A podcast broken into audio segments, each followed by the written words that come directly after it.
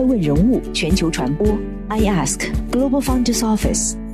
爱问传媒携手全球创始人传播服务联盟，辅佐创始人全球定位传播。欢迎您每天聆听爱问人物。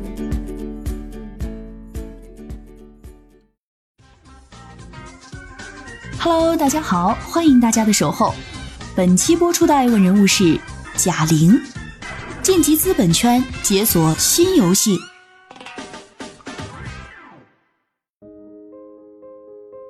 你好，李焕英。你好，贾玲。二零二一年牛年春节档《你好，李焕英》凭借口碑逆袭，排片占比高达百分之四十一。上映十天后，《你好，李焕英》后来者居上，截至二月二十三号，该片累计票房四十二点四四亿元，正式超过《唐人街探案三》。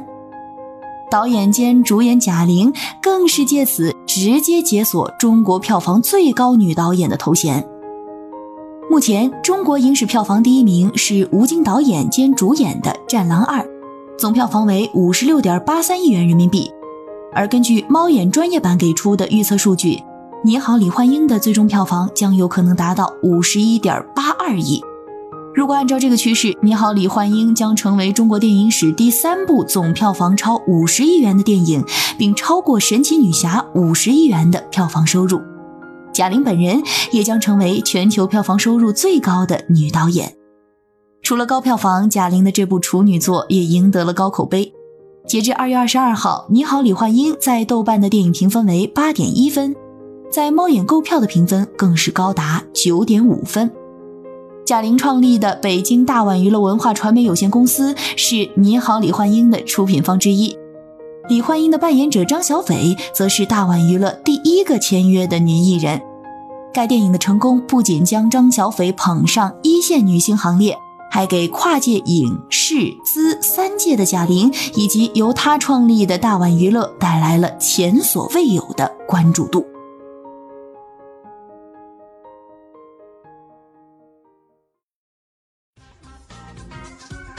欢迎继续聆听《守候爱问人物全球传播》，正在播出的爱问人物是贾玲，谁是喜剧之王？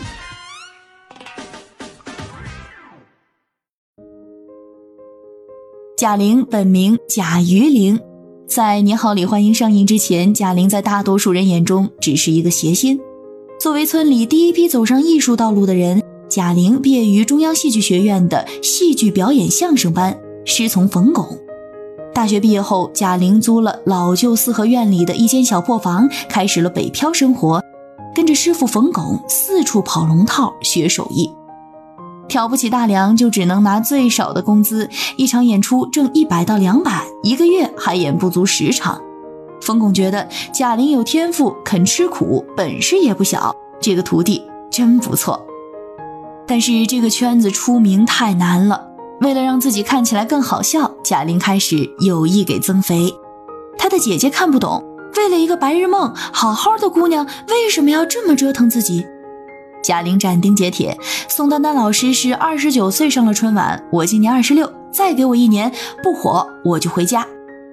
二零一零年，贾玲搭档白凯南表演的相声《大话捧逗》上了当年的中央电视台春节联欢晚会。登台前五分钟时，贾玲给父亲打了个电话：“老贾，你看你姑娘在电视上呢。”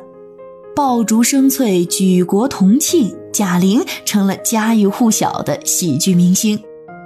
紧接着，相声、小品、综艺节目、电视剧，贾玲成了女性喜剧人物的头号代表，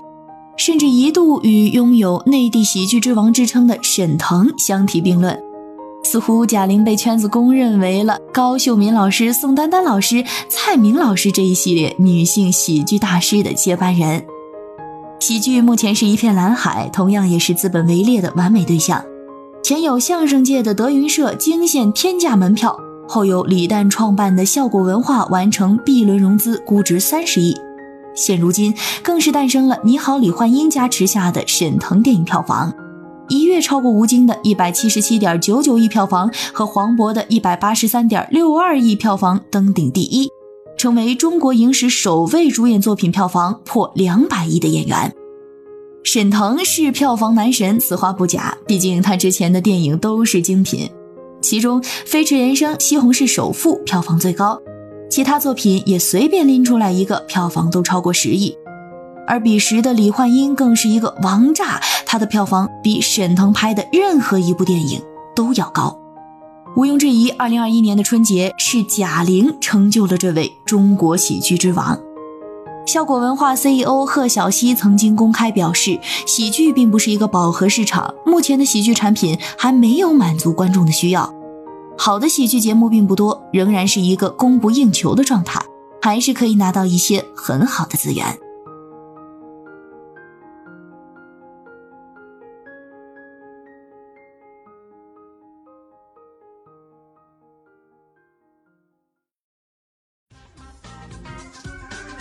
欢迎继续聆听《守候爱问人物全球传播》，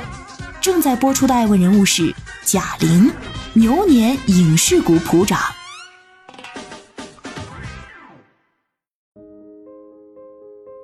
寒冬这个词已持续围绕影视行业近三年，从二零一八年到二零一九年，影视从业者谈论的不再是并购、估值、IP，而是商誉减值、公司关停、大额亏损、行业整改。二零二零年，疫情更是对本就瑟瑟发抖的影视行业雪上加霜。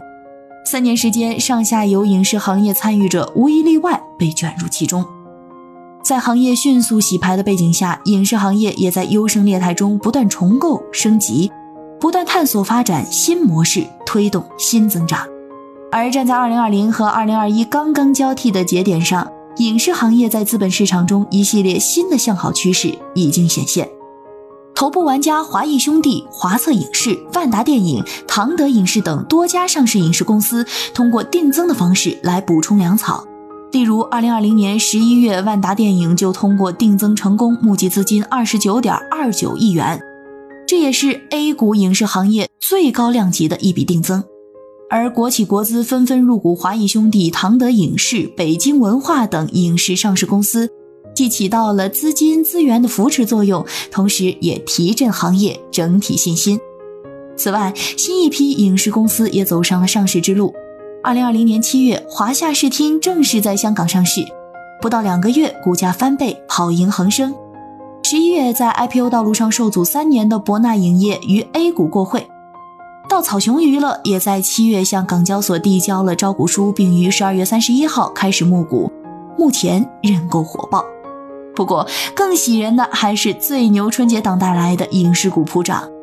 据国家电影局数据，二月十一号除夕到二月十七号正月初六春节档，全国电影票房达七十八点二二亿元，总观影人次一点六亿，累计场次两百八十五点八万，再创春节档历史新高，同时创造了全球单一市场单日票房、全球单一市场周末票房等多项世界纪录。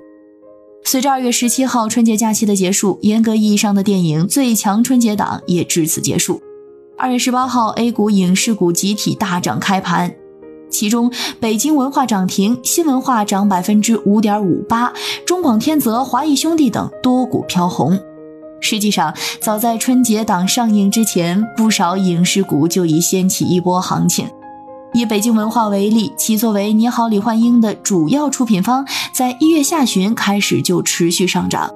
数据显示，自一月二十六号到二月十八号收盘，北京文化累计涨幅高达百分之三十五点五七。此外，作为联合出品方，中国电影、横店影视、华谊兄弟自二月八号开始也悉数上涨。而随着《你好，李焕英》的火爆，截至二月十八号收盘，累计涨幅分别达到百分之十三点一三、百分之十四点八六和百分之十二点零三。总而言之，春暖花开的不止大地，还有影视资本圈。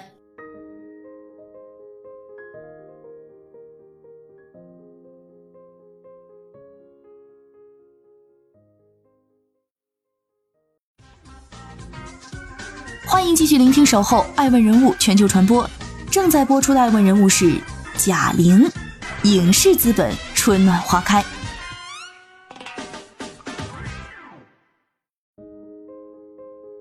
二零一六年七月，贾玲以联合创始人、大股东、实际控制人的身份创办了北京大碗娱乐文化传媒有限公司，主要从事喜剧创作、IP 研发、艺人管理和影视剧综艺节目的制作、投资等综合业务。八月，大碗娱乐正式签约首批艺人，其中包括张小斐、许君聪、何欢、卜钰等，在众多喜剧节目及影视剧中有个出色表现的艺人。这一年，贾玲三十四岁。贾玲曾在专访中提到将公司起名为“大碗娱乐”的缘起。她自称孩提时代饭量大，大碗对于她的意义就是幸福和满足。她希望让更多和她一样热爱喜剧的人快乐地做自己想做的事情，专心地做属于自己风格的喜剧，把快乐传递给观众。这也是大碗公司的定位和宗旨所在。早在二零一七年，贾玲就在采访中透露，自己公司的主业就是做综艺、小品，但以后也会进一步进军电影、电视剧市场。二零二一年春节，《你好，李焕英》来了。从资料上来看，《你好，李焕英》的出品方行列聚集了多家明星公司：北京文化、上海如意影视制作公司、天津猫眼微影文化传媒有限公司、腾讯阅文集团旗下新力传媒集团有限公司。阿里影业旗下子公司都位列其中。截至二月十七号二十四时，《你好，李焕英》累计票房收入约为人民币二十七点二五亿元。而作为该片最大的出品方之一，北京文化来源于该影片票房的营业收入约为六千万元到六千五百万元。值得注意的是，北京文化真的是一个神奇的公司。曾参与出品发行过《战狼二》《我不是药神》《无名之辈》《流浪地球》《芳华》《我不是潘金莲》等爆款电影，每次压住电影又稳又准。另外，新力传媒也曾凭借着《主头》《煎饼侠》《夏洛特烦恼》等黑马喜剧电影，体现出其对市场的独到眼光。这些出品方提供给大碗团队的不仅仅是资金，还有丰富的宣发资源、渠道和运营经验。大佬在电影的宣发上往往拥有更成功的经验，而获得大佬的青睐，也意味着得到了整个圈子的认可。贾玲的《你好，李焕英》无疑是拿到了高级玩家解锁新关卡的号码牌。现如今，中国喜剧界三大先驱企业分别是本山传媒、德云社和开心麻花。艾文人物认为，本山传媒和德云社都曾公开表示对资本不感兴趣。开心麻花则素来以开放姿态接受资本，成功之路和大碗颇为相似。而若以开心麻花作为参照版，贾玲的大碗娱乐或许还有很漫长的道路要走。不过与之不同的是，开心麻花公司的灵魂人物是签约艺人沈腾，幕后大佬创始人是张晨，而大碗则是由贾玲本人一手创办的。这也意味着大碗娱乐或将拥有更无限的可能。喜剧行业一片红海，影视资本春暖花开，四年磨一剑，贾玲的入局无疑是挑准了一个最对的时机。现如今春节档早已结束，《你好，李焕英》的票房却仍在持续飙升。新一代喜剧资本女王会是贾玲吗？